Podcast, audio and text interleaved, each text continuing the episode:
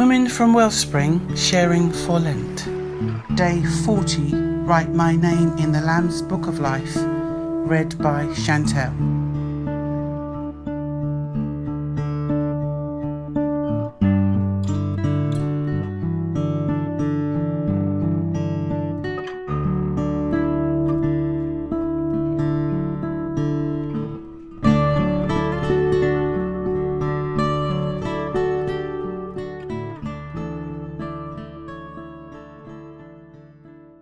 My name in the Lamb's Book of Life.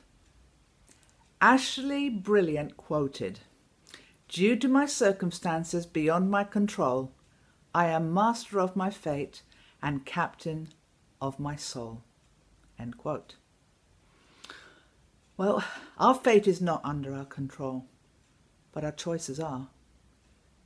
We're responsible in deciding who owns our soul and ultimately our place in eternity. The Lamb's Book of Life was written by the Lamb, the one who sacrificed his life for our arrogant, prideful, sinful choices, so that we may one day decide enough is enough and let him be the captain of our life. You see, every ship's captain has a logbook, a detailed record of the journey. Jesus has a book with your journey from birth with everything you have ever done or said recorded. And the other contains the names of those who have repented and accepted Jesus as Lord and Saviour, who have not been blotted out because of unbelief. In the books of the Bible, the book of Revelation 3 5 says, He who overcomes shall be clothed in white garments, and I will not blot out his name from the book of life, but I will confess his name before my Father and before his angels. Revelation 20 12 says, And I saw the dead, small and great, standing before God, and books were opened, and another book was opened, which is the book of life.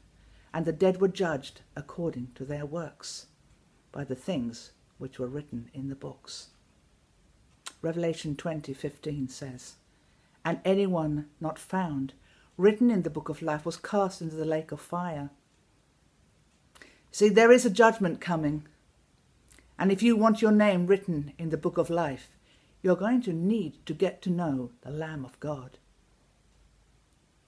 In John chapter 1, verse 29, it says, The next day John saw Jesus coming toward him and said, Behold, the Lamb of God who takes away the sin of the world be saved from eternal separation from the one who truly loves you and gave his life so you may have life forever with him. And John 3:16 For God so loved the world that he gave his one and only begotten son that whosoever believes in him shall not perish but have eternal life. My prayer. Lord Jesus, I believe, I am sorry, forgive me. Help me in this life and include me in your book of life forever.